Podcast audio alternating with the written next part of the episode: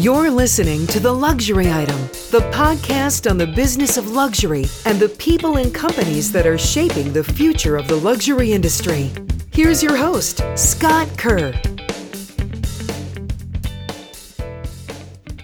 Secondhand luxury clothing, once relegated to vintage boutiques, is now top of mind for the industry as resale platforms amass reach and revenue. The twenty-five to thirty billion dollars resale economy is booming, buoyed by a series of acquisitions and I P Os.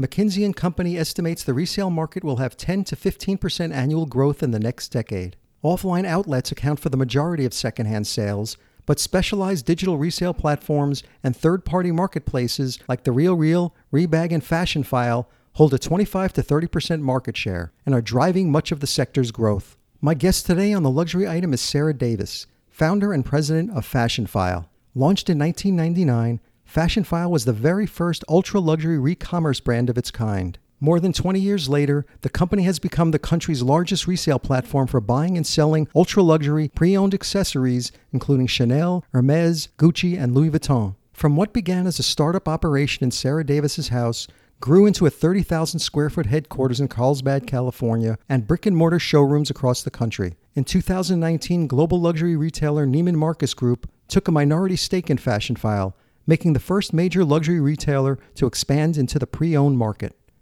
Welcome to The Luxury Item, Sarah. Hey, I'm excited to be here. So happy you could join me. So Sarah, where you are today is very impressive. You went from running an eBay store to leading the multi-billion dollar luxury resale market.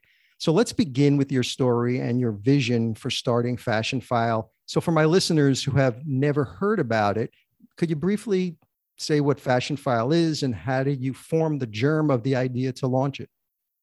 Yes, we are a managed marketplace for ultra luxury accessories. So that means that we buy and sell from the customer um, ultra luxury branded handbags, shoes, watches, fine jewelry and fashion jewelry, scarves, anything. If you walk into a, your favorite handbag boutique, the types of products you'd see in there, but from the ultra luxury brands. And it's resale, so it's all used. I am one of those people that I got into resale, you know, the old-fashioned way, just that I'm the was the oldest of six. I am the oldest of six children. Um, you know, we had no money, and so basically, I had jobs from you know the time I was babysitting before I could have a job, and always had little side hustles, making money here or there. But I had to buy all my own clothes, and I really liked fashion and I liked nice things. And I found, you know, when I was young that I could buy nicer things than I could afford if I bought them used where I could actually afford them. Um, and so I was always shopping in, you know, thrift stores and consignment stores. And so when I learned about eBay back in those early days in the late nineties, my mind was blown because I, you know, it was just really the, the idea that you had, I loved my neighborhood stores, like resale shops, like I said, but the idea that I could shop like resale shops from around the country and the world on eBay. It was, you know, really fun. And at that time, there was nobody else. It was eBay. There were no other websites or no other resale shops online. Um, so you had your local mom and pop consignment shop, or there was eBay um, in the late nineties. And so, you know, I got addicted very early. And that's kind of how I started. I started selling my own things. I was in law school at the time.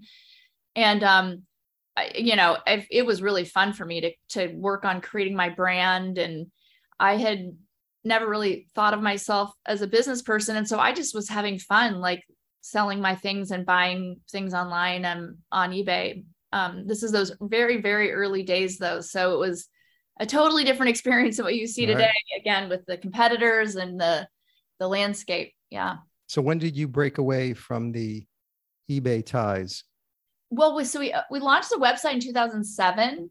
Um, so it's interesting because um, in two thousand ten, Entrepreneur Magazine called Fashionphile one of the smartest, most innovative, hands down, brilliant companies on their radar. And then we joke that we like then slid under the radar for the next like ten years.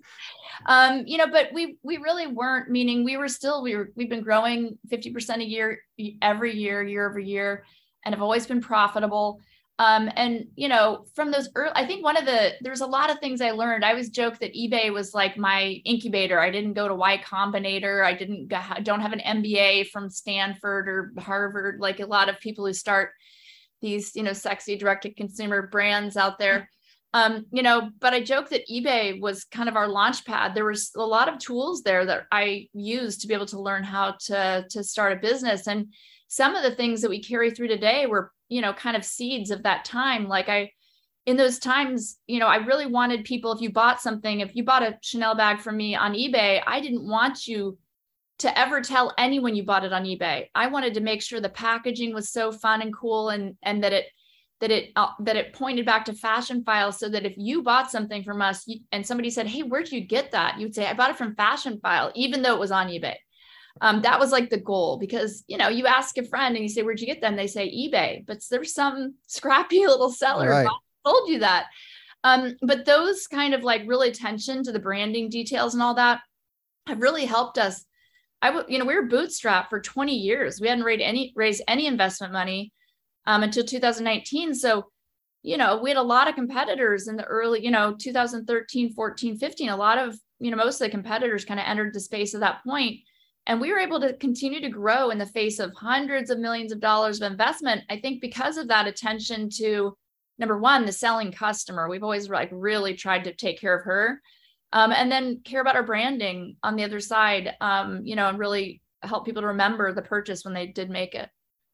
So with prices rising on luxury goods, the appetite for pre-owned is rising. And one of the key barriers to buying pre-owned luxury products is the concern over counterfeit goods. And some of your competitors' authentication claims have been called into question by customers who claim they received counterfeit goods. Actual lawsuits have been filed.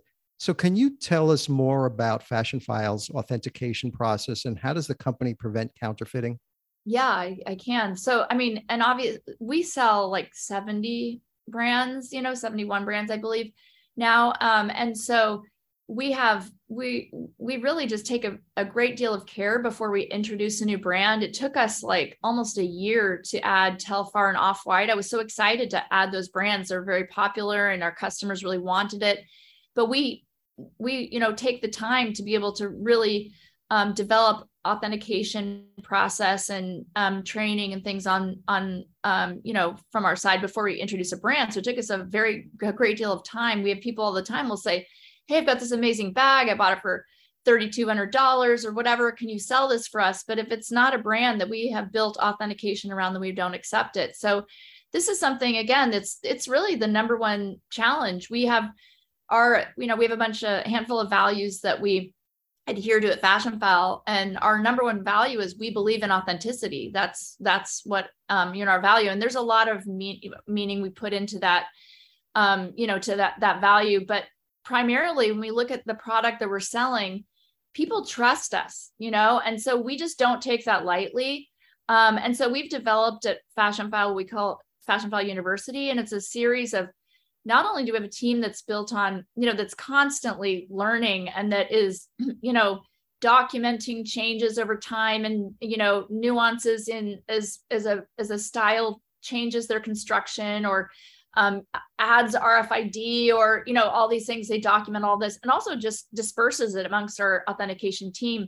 But we're using obviously technology and tools that we've built and some tools that are just out of the box that are super helpful, um, as part of our process. Things like, um, you know, Hermes um, s- hardware looks like it's a silver heart. People say, "Oh, is it silver or gold?" But it's not really silver, it's palladium, and palladium is a precious metal. And so we bought a metal alloy detector and we, you know, you can check it's either palladium or it's not. And a counterfeiter selling an, an expensive counterfeit, um, Birkin or Kelly, is using a, a, a hardware that looks very close to, it looks, looks like a, a silver tone metal, but it's not using the precious metal palladium as part of their plating. So that's something that's helpful for us as we're, and again, that's an outside of the box tool we get from the G I A or whatever. Um, but the crazy thing in our world is that, um, you know, while it's, we can always add new technology and work on te- technology we're developing, what we find that's so fascinating with is with the, because the brands are just literally introducing new styles and textiles and hardware every season. And so when you look at like, you know, there's some authentication, there's some folks in resale who use tool technology tools and kind of A I and, you know, as to develop tools around authentication, but a tool requires, um, you know, a certain amount of volume of data to kind of train that tool And so if you get a new product that comes out this season and we get it next season, there's no data. You don't have a single data point to authenticate that. So you have to use tools that are beyond just that. And sometimes for us, it's like, okay, Chanel just released a new type of caviar. It's a micro caviar. We've never seen this before. And so we'll just go buy a micro caviar bag and we'll like study the heck out of it. And we'll take all the photos and we'll you know, weigh it. And we'll look at all the type of, you know, features and of, about this particular type of textile leather. And then we'll just sell it on our website when we're done, you know, and get that learning. Um, but it's something that we just, you have to prioritize in a business like ours, because again, like I said, customers come to us. Part of when our brand that we've spent the past twenty something years develop is people trust us that we're going to get that right. And so we don't, you know, we do all that we can to make sure that we're not going to violate that trust. And there are other resellers of luxury fashion and accessories playing in the field, although you predate many of them, you know, like The RealReal, Rebag, yeah. and Depop. How does Fashionphile uniquely distinguish itself? Yeah. I mean, it's fascinating because again, like all of the brands you just mentioned, we predate them by like t- thirteen plus years, you know, like we were doing right. it so long.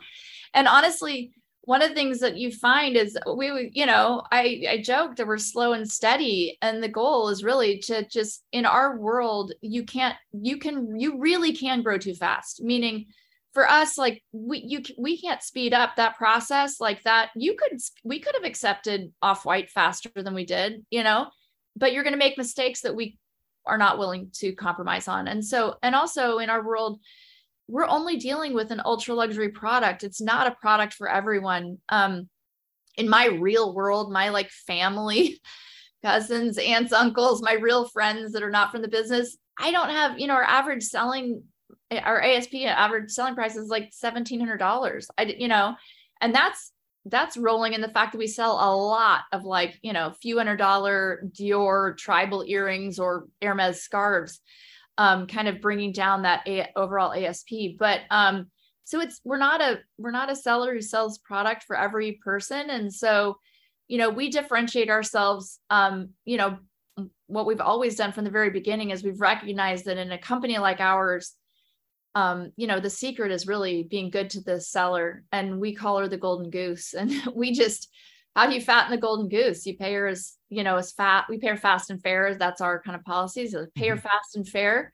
Um, and then she's going to lay these beautiful golden eggs, you know, for us of more product as you pay her more. And so, you know, um, we found that, that that's the way the old, that, you know, the type, our type of, of the way that we sell um, isn't for everyone. Like people say to me all the time, man, you know, I could, I can make more if I sell it myself on eBay, you know, or Poshmark. And I'm like, if you have the stomach for that, you really should, because you probably can. I'm not, right. It's not actually some sites like Poshmark and, you know, some of these sites that, where the fees are twenty plus percent, you know, maybe you can't actually, the fees are so high. Um, you do all the work and it's still fairly high fees, but um, most of our customers we found over time, they're just like, just give me the money and let me move on with my life. You know, as long as it's a fair offer.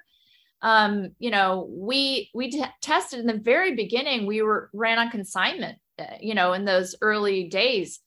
Um, and then people would say, well, how much would, you know, we just basically, you know, we were talking, my, my business partner, um, you know, was my brother-in-law. He was, I brought him in in two thousand six and he was starting U C L A business school. I had a little, um, you know, imposter syndrome, probably about like the fact that I didn't have that kind of those like key business, um, you know, that business knowledge and expertise and experience. And I was like, oh man, he's starting U C L A. He'll make a lot of, he'll st- make a lot of, you know, like networking connections. And, you know, if we ever do need fundraising, that'd be really helpful. And so, um, you know, brought him on in those early days. And we really just, what was interesting is because we did all the jobs ourselves, like literally just talking to the customer ourselves, making offers and selling and all this, you know, people, we found that people were like, well, just how much would you give it to me for me, you know, for me right now. And, and I think about myself and you, I mean, I guarantee that you've got things in your house right now. For me, I've got like a drawer with electronics that have value. You're like, this is too valuable. It's not something you can drop off at, you know, Goodwill. Just can't get the muster, the energy to put it on eBay, which is hilarious since that's how I got my start. But like, you know, and so what we find is that in our category, people's like, okay, so say you have a Rolex that you want to sell and you're like, you know, you, if you're like, you know, I'm just going to sell this for myself on eBay. It's like, do I know the exact model of this Rolex? Am I going to list it in a way that I'm, you know, I'm describing the features in the way that's going to get the top dollar on it? And then you're maybe a little nervous. Like, when I ship this item, is someone going to claim they didn't get it? Is someone going to bait and switch a counterfeit and try to return it? Is someone going to use a stolen credit card? There's so many issues. And we just take all that and just make it super easy. You could just bring that, you know, Rolex to us physically. eighty-five percent of our product is sent to us through our app or our website. So you'll just get a quote online. If you like it, then we're just going to send, we'll wire you the money, or we'll, um, you know, send you a check or whatever you want.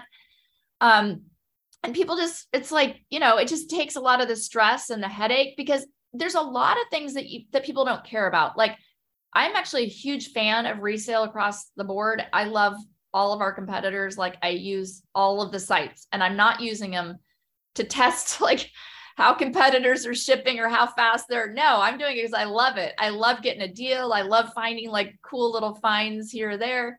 Um, and so I love all the sites, but like I send a ton of stuff to ThredUp, and I don't care how much they give me for this stuff, because it's stuff that I probably would have donated anyway. And they're going to be a dollar fifty for a Madewell top, and I'm fine with it. I don't care. But the th- when you're selling the types of things that we're selling, our customers are educated. They care. They're thinking about these products like investments. They bought that Chanel bag knowing that resale was super hot on it. And by the way, they've they've paid attention and have read, even in the Wall Street Journal, it's not even just Vogue reporting on this stuff right now, saying, hey, Chanel's raised their prices four times in the last year. They know all that. They're expecting a, you know, a reasonable offer for this item. And they kind of have looked around and know what they're getting. And so, you know, because we're a buyout model, we have to nail that price. Because this is what the, the, when you think about that golden goose, she wants to be paid and fast and fair. But one, one thing that really feels good for her is that if we, if we give you an offer for something, we pay you for it, and then we end up being wrong on the offer, and we have to discount that thing, you know, to move it. We have it on the site for sixty days, whatever, and we have to discount it over time. You've already been paid. You feel fantastic. And that's something that that actually doesn't feel good on consignment sites. I use, like I said, I, for any, I don't, you know, we don't sell clothes. So I sell my clothes on consignment sites. And what feels really bad is when something takes a long time and it's discounting ten, twenty, thirty, forty, fifty, sixty, seventy percent. And that's all coming out of my pocket. And then you're left and you're like, how did this happen? That I sold that, you fill in the blank, Gucci skirt for, and I got thirty-five dollars for it. That's crazy, you know?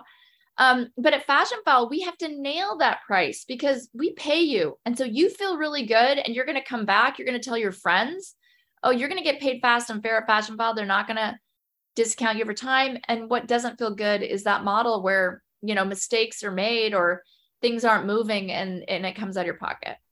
So what do you think the driving factors are behind the seismic growth of the secondhand luxury goods market? Is it the sustainability story? Is it people looking to get their hands on hard to find items, or just the desire for off-price luxury? What, what do you think is driving yeah. it? Or maybe it's all of them. I don't know. Yeah. I think you just described like the perfect storm. Really. You just described it. Honestly, you know, I think one thing that kind of really, um, really was a tailwind is during twenty twenty, when, you know, when everybody was kind of just like sitting in their apartments and their houses, and and and there nobody was traveling, and nobody was, you know, going to concerts or parties, or and so and people had money, discretionary money to spend, and people were shopping. We found I was shocked when twenty twenty happened. I thought people were going to be clutching their pearls and like afraid to spend a dollar because who knows what's happening in this world. But no, I, I was so surprised with how just the money was. People were just spending money, and on odd stuff that let you, you know, why are you buying stilettos in like May of twenty twenty? Like, you're not going anywhere. Right.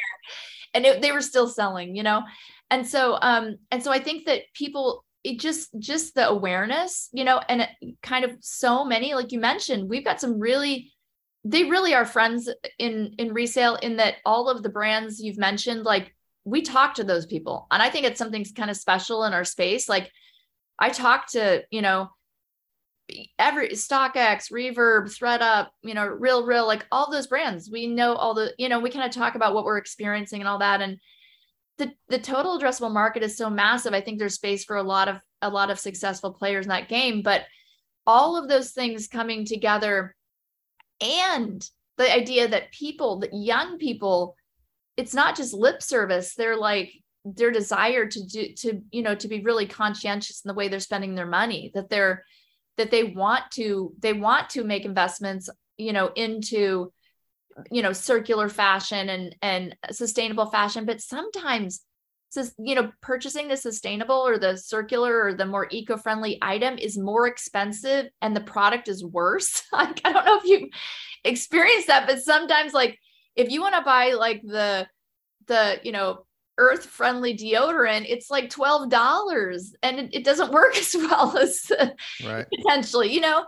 And what's so cool in our world is that potentially as you're trying to do what's right for the planet, I mean, we literally sell, if you're, you know, we sell brand, every brand, and I'm talking Hermes, Chanel, Gucci, Louis Vuitton, you can buy those, you know, a handbag of those brands for less than the price of a Coach bag. If you're willing to buy a, a, you know, a vintage bag, you know, we've got less than five hundred dollars. Um, and by the way, that, that once you're buying at that price point, it's not going, it's not, that's not going down. You can wear that bag for a couple of years and sell it for more than you bought it for. So um, when you've got, you know, I, so I think you've got these young people that are thinking, I really want to make this, you know, I'm, I really want to be thoughtful about the way I'm spending my money, but I also want to deal. I mean, this is like, hello, this is, this is, we're your people, you know, if that's what you're doing. Um, and then secondarily, you know, I feel like when you look at um, just all of the money that, like you said, with all of these, like now public companies in resale, there's so much awareness, and that, that awareness has been a, you know, it's been, it's been something that's risen all of our boats, that, that awareness. Definitely, as as all these competitors came into the market from, like we talked about, mid like two thousand thirteen to fifteen or so, all of that awareness really brought eyes to Fashionphile. Even though we weren't spending the money, we didn't even have a marketing department until two thousand nineteen. You know, till the till we did the Neiman Marcus deal in two thousand nineteen. So, um, you know, but as people learn about, wow, they're they're you know, this is something that's happening online. I'm gonna look into it. You Google, you know, um, Chanel Grand Shopping Tote, vintage caviar, whatever, we're going to come up, you know, um, in that search. And so that's been really, really good for us. And you, before you were talking about the pandemic, and the ripple effects of the pandemic really did boost the resale market. And I read last that last year, Fashionphile pulled down between four hundred fifty million and five hundred million in gross sales. And that's like one hundred seven percent year over year growth, your biggest year yet. Congratulations. That's amazing. Yeah. How is two thousand twenty-two shaping up so far? I mean, honestly, this is not that, not one hundred seven percent growth. I'll put it that way. And it's crazy. Like, and what's so fun or interesting for us, I, I should say not fun, interesting for us, is that we've been doing this for so long. Like, there's definitely belts are tightening, you know, and whatever happened in two thousand twenty-one that nobody's experiencing that this year, quite frankly, in twenty twenty-one, we were looking around going, what is happening right now? You know, like I said, we'd historically grown fifty percent a year, year over year. twenty twenty, we still grew, but it was more like twenty-five percent or something. As you know, there's obviously some crazy rocky moments in that um, earlier that year. And really kind of what was, what was um, a challenge for us was getting supply in the door as the, as things were closed down and all that, to be able to, to satisfy, like I said, the actual appetite for spending. But um, so things have definitely, this is not the same world we're experiencing in twenty twenty-one at all. What's interesting is t- first quarter of this year, we're, you know, after we've done such a crazy year last year, we're, we beat our estimates in first quarter this year. And we were like, what is going on? Like, this is totally nuts, you know, that we're still seeing this type of growth. But I'll tell you right now, that has changed. Like, there's definitely something happening, and I don't know. I'm not sure exactly. I think I think things will we'll be able to tell in the next four months to see how holiday goes and all that as well. But um, I'm not sure how much of it is people going, okay, what is happening in the world? You read all the headlines, you see what's going on, you know, with the market, and where people are going, should I be spending? I don't know. And for Fashionphile, we actually have like such a range because we sell really accessible price products that like literally it's like a, a what I think is so fun is like a girl in high school who wants to go to fashion school, who's saving her money for their part-time job to buy a vintage, you know, Chanel bag, um, all the way up to, you know, literally two hundred thousand dollars Hermes, um, you know, crocodile Birkins. And so, um, or four hundred thousand dollars watches, it's crazy. And so that spectrum, you know, a, t- a recessionary period, a slowdown, a softness in the market is going to fix, it's going to affect different people differently. And we have kind of a couple different personas in that customer mix. So we're definitely seeing a softness, you know, we're not, we've, we've seen a slowdown since what we saw last year for sure. Um, what's interesting too, is that what we know about resale, just because we were here, like I said, in two thousand, two thousand one, and in this, you know, two thousand six to two thousand nine, that whole period, how that rolls through resale. One thing we know is that when during times when money is flush, and quite frankly, when stimulus checks are flowing, and when, you know, people have got money and cryptos to the moon and all right. of that, um, people are buying really fancy stuff, you know, a hundred percent. And we saw that in, you know, in the early two in, you know, two thousand four to two thousand seven or so, when people are, when real estate's going crazy and the stock market's going nuts, people bought like, you know, they just would buy things. And, and so what we know is when things soften down, they're like, well, gosh, money is tight now. I'm going to sell some of this stuff. And so we saw in the last downturns that we start getting product in like, you know, um, insane levels of product in. And what's also interesting is in resale, we don't have M S R Ps. So we don't have like supply chain issues that other people have. There's never product that's backlogged or sitting on, you know, containers or otherwise limited. Um, but we do have, um, you know, this, we don't have an M S R P. And really, um, you know, I, I appreciate StockX's, um, you know, narrative on the stock price of the item. And we're a little bit different because in the, you know, you can see the volatility when you, you know, at StockX, you can see this pair of sneakers and the price today is different than it was last week or six months ago or whatever. You can see that price going up and down, you know, that for that particular style of sneakers. What's interesting in our world is it's a little bit different because a Birkin bag in new condition might have, um, you know, that same t- level of like specificity on the, that price for the day. But once you carry that bag, you know, it, it's a, it's different for a bag that has, you know, a pen mark on the outside or a lipstick stain on the inside, or, or it's just in very good condition, but it's actually been carried a lot. So it's got a little more sag in the leather. That price is, so we kind of have more of a span, you know, like more of a range for a particular mm-hmm. style that can go, go up or down, but there's volatility in that pricing. Um, and it's always there to some degree, but when you go through a period of softness, what happens is if you got somebody who's used to buying luxury products, they're just not going back to carry a mall brand. They're probably going to buy less, um, and they're going to want to buy, you know, they're going to look for a deal. And that's another, like in resale, that's another thing that we offer. So um, we saw this in the last downturn that people will be more than willing to give up their, their products. And the reality is maybe while things were super hot, we're offering you a thousand dollars for that backpack because we're going to sell it for thirteen hundred. Now we're only going to offer you eight hundred because we're going to sell for eleven hundred. But we have that benefit of that kind of, you know, um, lack of, we don't, we're still, you know, making the same margin, the same kind of gross profit.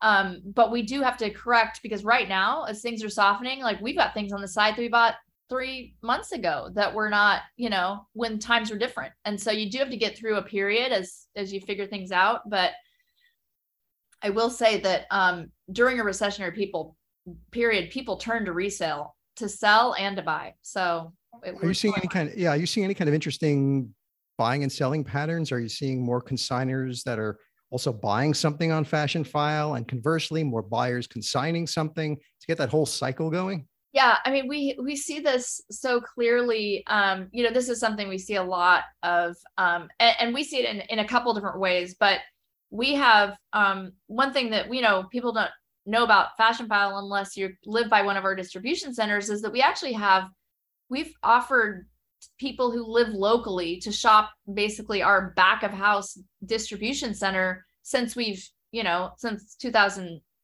seven, since we opened a physical location.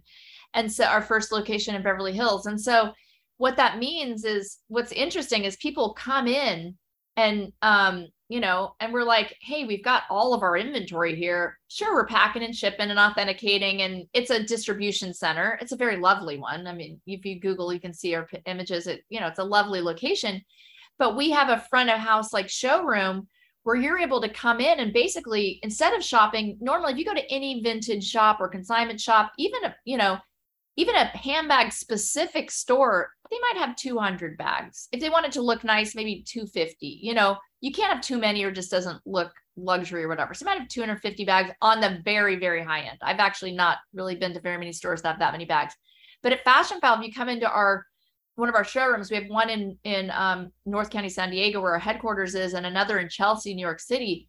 You can literally shop from like thirty thousand items. So it's a, it's a, it's a mind-blowing experience. So you walk in and say you're looking for a backpack. We have nine hundred on the site. So say we have three hundred fifty in Carlsbad. Then you're like, well, I'm looking for, um, I want a Gucci backpack. Okay, well now we have like, you know, eighty-six. I'm looking for one that's actually leather, not canvas. Okay, now we've got, you know, eleven. I want one that's, you know, can hold my computer. Okay, now we've got four. And then if you put those in your cart and you're in our Wi-Fi environment in our showroom, then you can, you can pull those items. You can request to see them. And so we bring all four down and then you can pick the one you want. That kind of like ability to really like optionality and resale is so unique. Normally, like I love consignment stores. Like I said, I walk into my local consignment store and they have like actually twenty-six bags. Three of them are ultra luxury. One might not even be authentic because, you know, they're trying, but they, you know, they don't see enough volume to really get that nailed. Um, but that kind of optionality is crazy. So in our showrooms, we have a seventy-eight percent conversion rate for people who come in to buy an item who leave with a Fashionphile bag in their hand. What's also interesting is at that same showroom, we are, you're able to come in and make an appointment and say you, you want to buy a backpack, but you're going to sell your old messenger bag. And so you bring in that messenger bag and we're like, okay, well, we'll give you a thousand dollars for it. We'll give you ten percent more if you put it onto Fashionphile store credit. You basically can leave with a free backpack and a few hundred bucks because the backpack was cheaper than the messenger bag. And so sixty percent of the time when people come in to sell to us, they actually leave with a bag, um, you know, in their hand, that kind of trading experience in those showrooms. And that's something you can also do online, but we find that it's so fascinating to see it in the, in the showroom, you know, um, because it, it's just like, you can see that circularity. The other thing that's interesting, like I said, we partnered with Neiman Marcus. We went out for a normal private equity fundraising route, our first one in two thousand, late two thousand eighteen, and end up with Neiman Marcus as yeah, our, I know, that's amazing. I mean, really, I, I mean, I literally woke up the morning that that thing closed and I, I was just like, you know, so yeah. What is that partnership all about? It's like, how does it benefit both parties? Yeah. I mean, this is what I love. You know, I heard a long time ago, I need to one, I need to Google this because it's, I, I can't remember who said it, but that good business is good for everyone. You know, if it's really good business, it's just good for everyone. It's, and what this partnership, you know, they came in, um, you know, and not just, I love it because we started that discussion with Neiman Marcus in two thousand eighteen. And by the way, environment so different. It, I can't believe that was only, you know, four years ago or whatever, because the environment as far as resale is so different. Nobody was doing resale. Nobody was talking about resale. And the brands were still very prickly about resale. And Neiman Marcus came in and they didn't just like dip their toes in with a, you know, they could have done like a, we could have done a little collaboration, but no, they like literally came in and invested in the business because their C E O and kind of their plan, they do believe in the full circularity. They believe that the products they sell are investments. And they did a study and they found that seventy-eight percent of the people that they, um, you know, that shop at Neiman Marcus use, you know, sell their products when they're done with them, usually at mom and pop consignment stores, um, which makes sense because if you buy seasonally, unless you're a hoarder, you've got to get rid of some stuff occasionally. And like, well, how do you get rid of these things? And so you know, really had this vision um, of, you know, how could we make this work? And so together we came up with this, you know, we're now in ten, we have ten Neiman Marcus, like shop in shop Fashionphile studios inside Neiman Marcus stores where you walk in and, and it's a Fashionphile team that's working the store. So if you walk into Fashion Island Neiman Marcus, you're going to go, and we're usually tucked back somewhere hidden. We're like a, a you know, speakeasy. You have to know, you have to know to know, because honestly, we try to just lay low. Like we don't want to, you know, the brands are starting to all get comfortable with resale. And we just didn't want to, we, we just wanted to kind of not poke the bear and just, you know, sit back. And so we're, we're, um, you know, you'll find, you'll come to our, our location. You can drop off that messenger bag and then go shop shoes. And then you can get paid in Neiman Marcus store credit. And get, again, when you talk about that circularity, this is something that's been happening, meaning, you know, we did a, a study a couple of years ago, uh, last year actually on, you know, and then the question that, that, that kind of triggered it was, when does a Chanel bag end up in a landfill? Cause I was like, it doesn't. So what is happening with the Chanel bag? Right. Like that it would ever do that. And, And and the results of the study were just so interesting, because it really is, it speaks a lot to how Neiman Marcus actually runs its business, because what we found is that people, if you buy a luxury item, number one, you're more likely to take good care of it. Duh. Like, you know, like my mother is told, you know, it's like when you buy something nice, you take care of it. You spend a lot of money in it, on it. And so, and they're more likely to pay for professional repairs. And so, as you know, that's something that Neiman Marcus has done for like a hundred years. They're like, a, you know, mending and repairs department or whatever. Um, something that we, you know, really value at Fashionphile as well. And so, and then it just, people on average hold these items for ten years plus, and then they end up going to a, a child or a housekeeper, or if they're going to give it away, or they go, or they sell it. Um, but the, you know, these really items have a very long life. And the thing that's interesting to me is it's, it's not even, we found is it's not even the quality. Cause a lot of people are like, oh yeah, these things are such good quality. They last that long. That's why they're, you know, that's why they don't end up in the landfill, but it's actually, and why they get repaired, but it's, it's actually the brand value, because certain, there's products that some of these brands make right now that are, I don't know. I love like Dana Thomas's book, Deluxe, How Luxury Lost Its Luster. Mm-hmm. Such a great book, but like, the brands now are not, it used to be that luxury brands were like, oh, this is gilded with twenty-four karat gold, and this is lined with the silk from the Tibetan, you know, monks or whatever. But no, today, like a luxury bag can be made out of cotton canvas. It's like, you know, it's a cotton tote that's, you know, Balenciaga. And so you pay fourteen hundred dollars for it. But if that cotton tote was from a mall brand and you break a strap, you're probably going to, you know, you bought it for twenty bucks. You're probably going to throw it away. But if you paid fourteen hundred dollars for that Balenciaga tote, you're getting it repaired. You know, like I actually had a pen blowout in a, in a tote that I invested a lot of. I bought it on the secondary market, but I paid a lot of money for it. I had that thing dyed, you know, like you're just making it work because you put that money in it. It's, it's actually the brand value as well as the quality and all that, that like kind of demands that, you know, that care, and that, um, you know, everything that I have, I, I, I, most of what I buy is used when I buy it. And then it all goes back to, you know, someone else when I'm done. So over the past few years, the prices of some designer handbags have increased exponentially.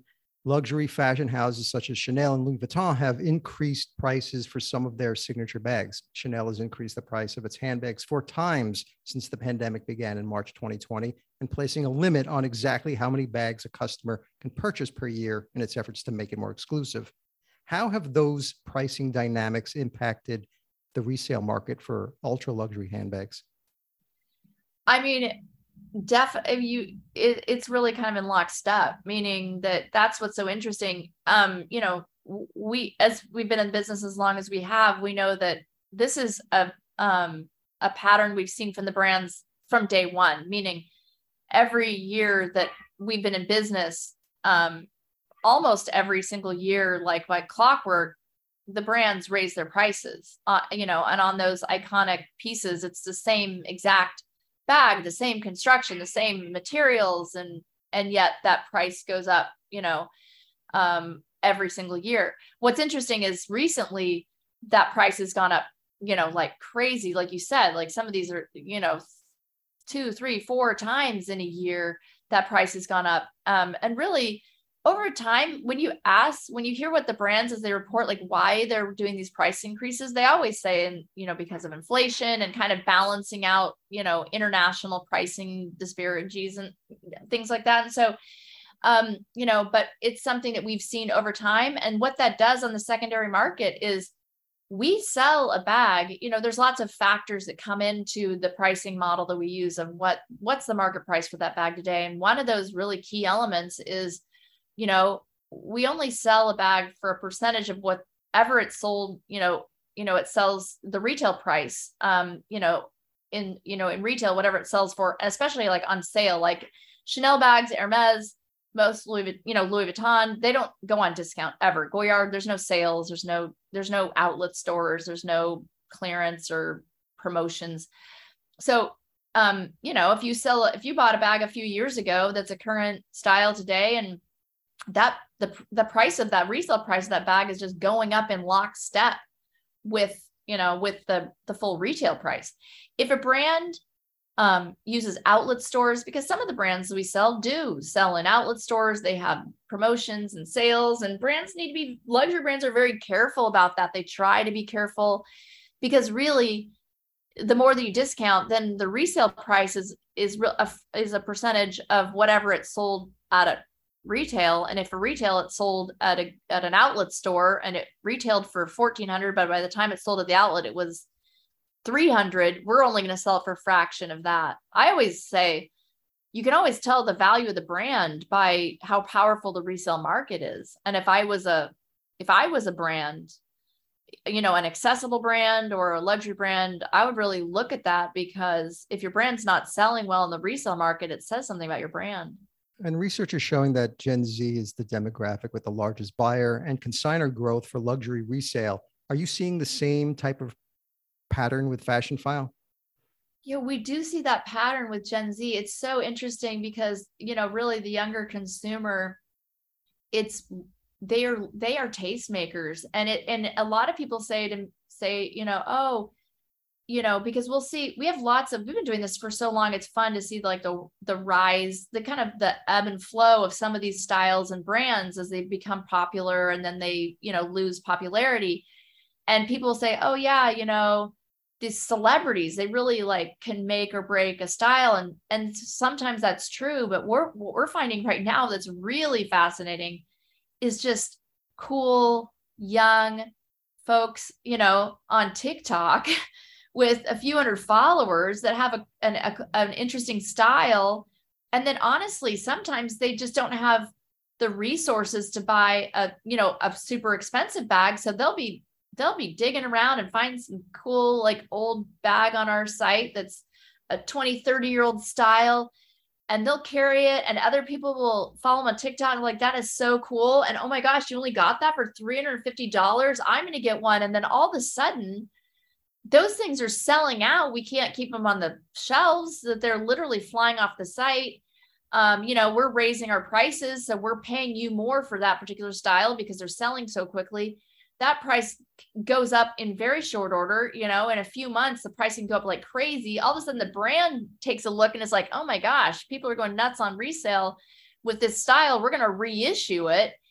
And then they come up with a brand new version of that vintage style that's like significantly higher, which raises the entire brand up. So it's really fascinating. I think that like, cause we always joke, you know, we got into TikTok pretty early where people are going, why would you get into TikTok? Like it's a bunch of thirteen year olds. Like that makes no sense. But honestly, there's, it's, it's unbelievable the impact, um, you know, that really these younger consumers are having. And, and really, you know, like I said, there's some tastemakers on there, and it's not even necessarily a big star with a massive following. Sometimes it's smaller players, these micro influencers with the, with the following that start trends. It's just, it's really interesting to see.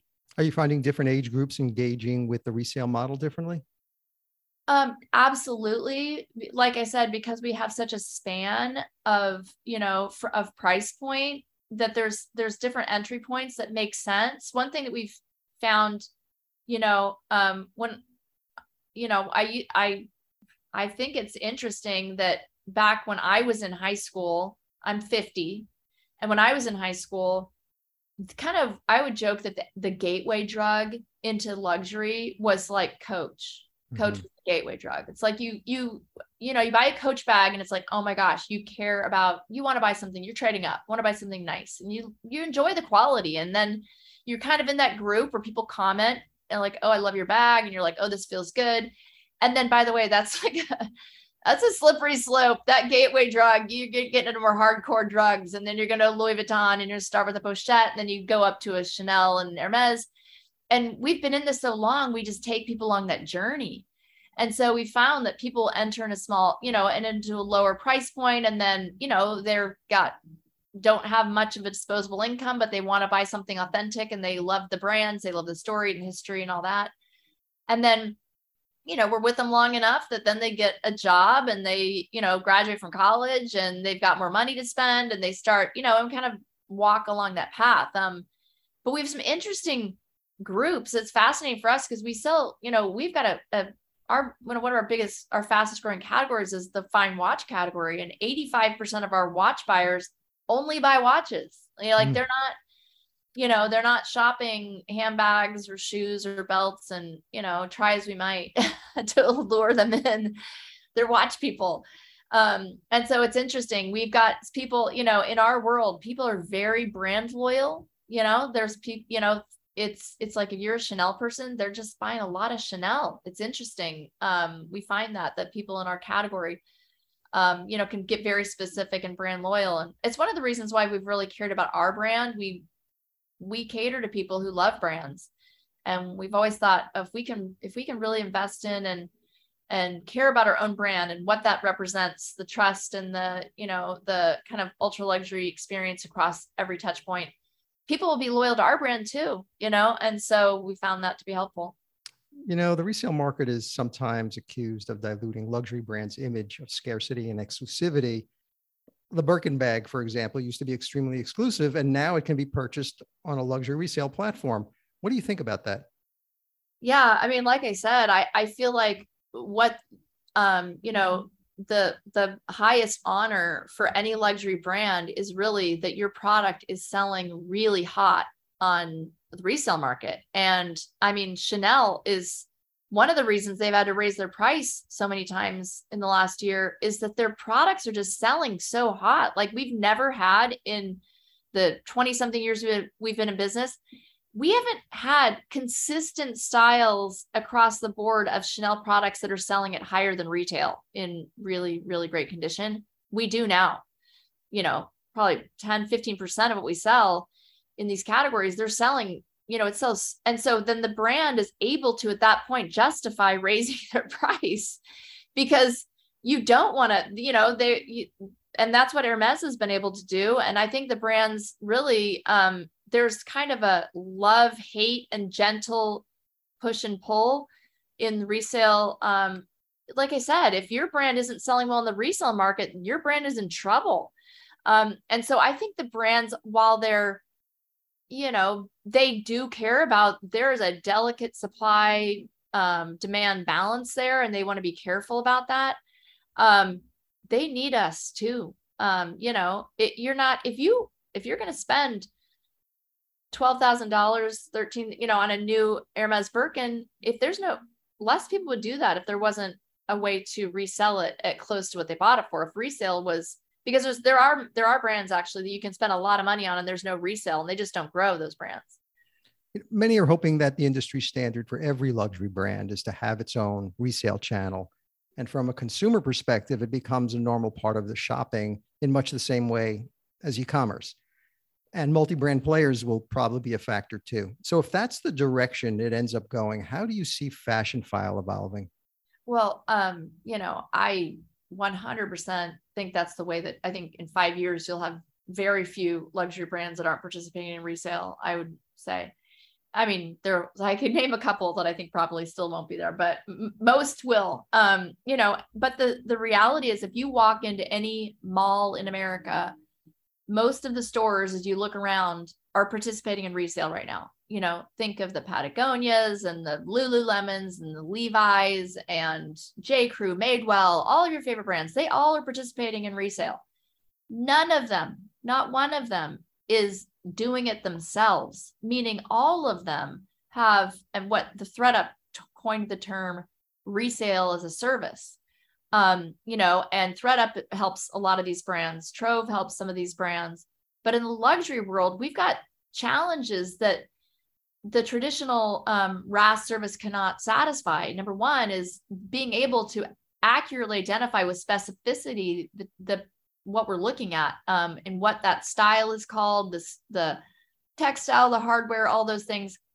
You have to identify with specificity because, and know the value um, attached to that particular style in that condition. Um, and, you know, maybe today gold hardware isn't selling as well as silver, or, or that the grand shopping tote in the X L, you know, in the standard size is, does this well, but then the extra large is two hundred dollars more. We need to nail that because we need to give you the accurate price for that. So you have to be able to identify it with specificity so you can accurately price it. And then you have to be able, to be able to authenticate it. And brands, what we do is it's, it's a lot of work on the back end. Like I said, there's, you know, it's a lot of handling of product and storage and really a lot of operations in that whole identification, pricing, and, and authentication part of the process that I think the brands will definitely want to participate, but they're not going to do it alone. You know, they're going to get a partner to help them. And we, we're here for it. We're, we're the resale partner for, um, for Neiman Marcus. And, you know, um, we've, we've got other relationships. We're in N D A with a couple other brands. Um, you know, we handle the, um, Farfetch Second Life, um, you know, back the white label, that program. And so these are things that, you know, as brands enter the market, we want to be helpful and we want to be able to help them to make, to make that an easy experience.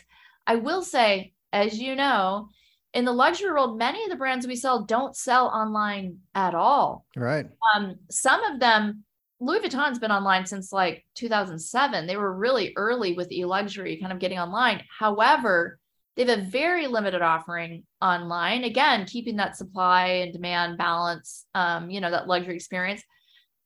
Most of the brands we sell do not sell their full line, on, you know, full line online, and also have many of their hotter products never available online. So um, the, the, you know, I, I'm very skeptical that we will ever see, you know, like I love, I've got three daughters and I only buy them used Lululemon. That's how cheap I am. But I love Lululemon has their own resale site, you know, and I love to, you know, and so um, you can buy that. It's right alongside of the, um, of the Lululemon site. You know, you can shop new and used at, at like new dot lululemon dot com. You can buy used, or at lululemon dot com, you can buy new. Um, I don't see a world where um, the brands have a full line of resale up on, you know, I just don't see that happening. I definitely see, and I think it would be really amazing for most of these brands to have a highly curated selection of really special vintage pieces from, you know, like, you know, Tom Ford era, Gucci. Gucci's done some of this with their Gucci Vault, mostly in Europe, but, um, you know, special pieces and, you know, not, not because right now a lot of what we have are bags that are just in excellent condition, but it's a, currently available on the, on the Gucci website, the same style. Like you're not going to see that, you know, that's where other resale sites do have that. In the real world, you can buy, you know, I can buy a line leggings on Lululemon's used site or the new site, the same leggings, exactly, in excellent condition. So I think the brands will be very careful about that. And they may have a curated little assortment, but they're not going to want to have the nineteen nineties, some of these monogram pieces or whatever. That the brands are really amazing now with great, um, you know, creative direction and designers that are just innovative and really thoughtful.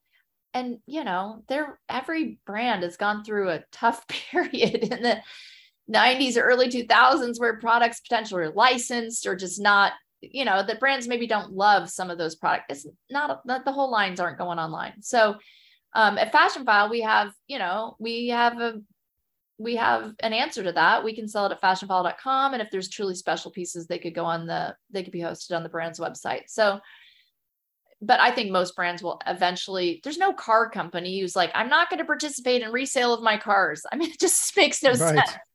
Makes no sense. Yeah. So you just opened a sixty thousand square foot authentication center and showroom in, here in Chelsea in New York City. Take us inside that. Uh, yeah. I mean, I am like, I couldn't be more excited. Number one, I feel like, you know, fashion, we've, you know, in New York City, really, it's where we should be. Like, we've got one thing about being online for as long as we have is we've really got data about where, where our customers are. And we have so many, um, you know, really highly engaged customers selling and buying in New York City um, and in that whole metro area. Um, we have had a store that's there um, on Madison since two thousand eighteen and just couldn't keep up with the, you know, the interest. Um, so we have, we've had our, our authentication center in North County, San Diego since two thousand twelve. And like I said, it's like a little machine where people love to come and engage. You can buy from our entire inventory and, and sell, but people, what we found is that like, there's something special about our headquarters that, that was like, that people really, it, w- I, it was just more than just a store that was selling a lot, or that we were being, you know, our acquisition tool. And we're like, we're trying to unpack, like, what's special about this? Like, we're going to open this place in New York City. Um, and we really, we really wanted to bring it right into the city, kind of like how, you know, fashion merchandising and operations used to be in the city, in the garment district, and like throughout, you know, in this, it was, now people kind of tend to move out into the suburbs or New Jersey for that. We're like, let's bring it into the city, our full operations. Um, so we can have this beautiful showroom. And we tried to, we tried to unpack what was special about what people were loving about our headquarters and, and really kind of double down in those areas in Chelsea. And one of those things are, if you came to, if you came to our headquarters in Carlsbad, I would take you on a tour and your mind would literally be blown. And I couldn't, I couldn't oversell that. You were, I try, I oversell it. I don't hide it. And you're still shocked because you've never seen the volume of the product we sell, or, you know, going, you know, conveyor belts of these types of things. You know, the whole experience is just really unique and special. And we said, how can we do that in the city where the customers can actually, you know, have a glimpse that's not, that's not a security risk? And so we laid out our operations in a way that we can get you a glimpse into the back of the house. So when you walk into um, our location in Chelsea, we have a little reception area there. And then we've got to the left there, we've got like eight um, procurement offices where those are offices where if you're just coming to, to sell some stuff, we've got a full team there. So you could sell that messenger bag or backpack or whatever and get paid. Takes us about fifteen, twenty minutes an item. But what's interesting is then you walk down the hall, um, as you're waiting for your item to get quoted, and you're literally walking alongside our inventory cage. And so we've allowed like glimpses in. So when you walk by, you can see our inventory. We don't, it's not like curated. It's not like, oh, we're merchandising this thing for a showroom floor. It's just the way that we store our inventory. We have a, you know, we only sell the cream of the crops. We have a pretty, you know, quick turn. And so every, when you come in, the product is different every time. And you've got these glimpses, you're walking, you're looking into, and it's high security. There's a, literally a cage that you're, you're looking into, but you're looking at our inventory racks, like literally our back of house.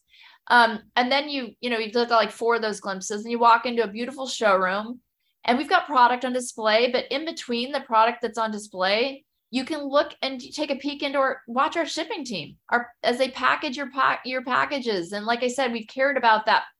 We've cared about that unboxing experience since before unboxing was a word, since our eBay days in two thousand, you know, one and two, as we're yeah. like, And so, and so you've had that, you've gotten a Fashionphile box at home and you, and you know what comes into it. And so you're like, oh my gosh, this is so cool. I'm watching the team, like packaging these back, these packages. You can see the care that they put into that. You can, you know, again, like take a little glimpse, and then you can walk down and you can see a glimpse into our photography studio and watching as they're photographing Rolexes and Birkins and Kellys. And it's fascinating. And so why hide that? Our customers love it. When we, if you look at our like social media and our, our um, blog and things like that, what we really lean into is the fact that our customers love this product.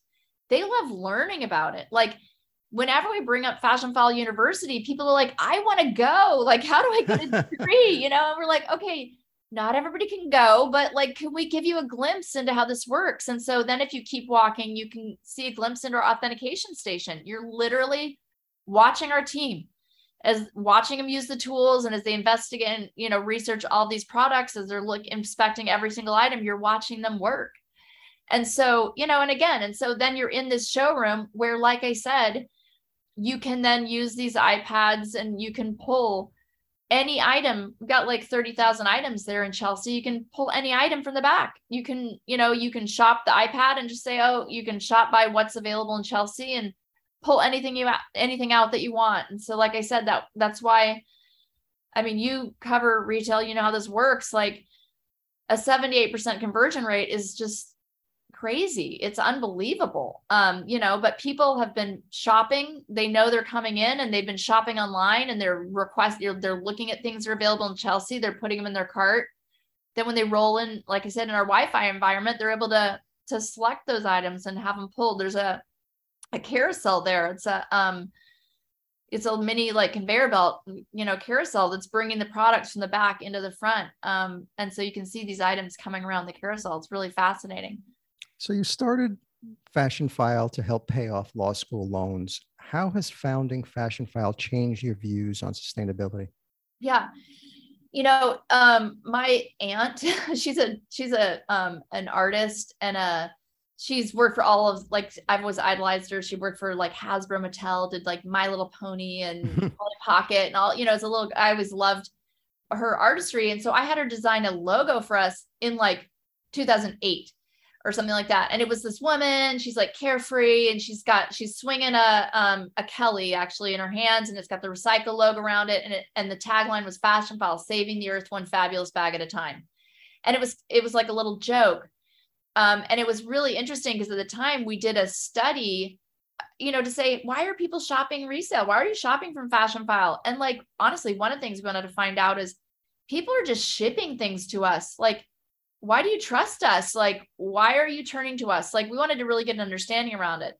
But the thing we found that was so fascinating is that I thought that people cared about the circularity, that idea that, you know, that you're, you know, that you're kind of extending the life of these products. And we did that study, you know, like ten, twelve, thirteen, fourteen, whatever years ago. It sustainability wasn't in the top ten reasons why people were shopping from Fashionphile. Mm-hmm. Nobody actually cared about that. And, and that is what, that is like actually so interesting because people care so much now. It's legitimately what, like I said, a tailwind that we're seeing.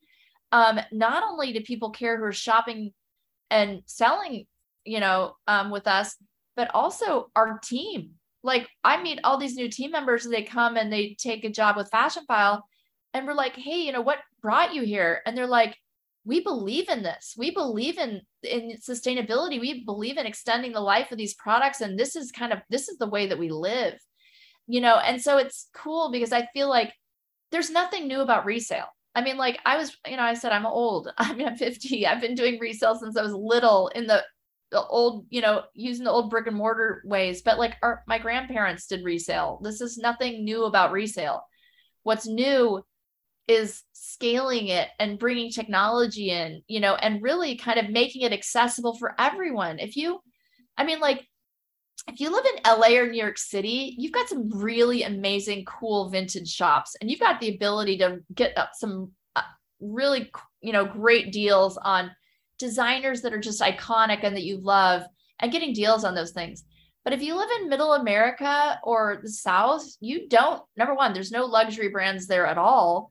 And you're not getting that experience in the resale market. And so I just love that we're kind of making it accessible, not only at a price point, but also just really distributing it, letting people who are interested in buying these types of things have access wherever you are. So Sarah, the final question is the luxury item question, which I ask all my guests. So if you were stranded on a deserted island and you can only have one luxury item with you, what would that luxury item be? It can't be any form of air transportation to get you off that island, water transportation, or anything that requires mobile service so you can call somebody to get you off that island. What would that one luxury item be that you would like to have with you on that deserted island? Um, maybe.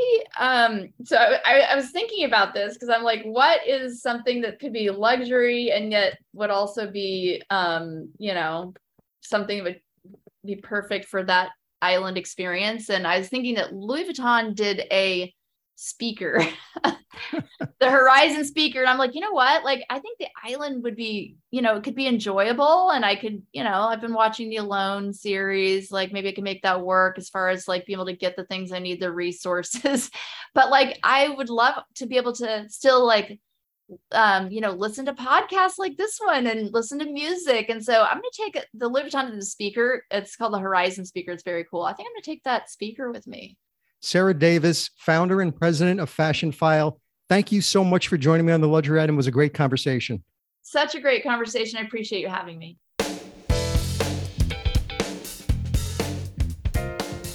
That's it for this episode of The Luxury Item Podcast. Thank you so much for listening. If you found this useful and entertaining, I would be really grateful if you can share it with a friend or colleague. I would love it if you subscribe so you never miss an episode. And while you're there, be sure to rate and review us on Apple Podcasts. It really helps other listeners find us. The Luxury Item Podcast is a production of Silvertone Consulting. I'm your host, Scott Kerr. Until next time.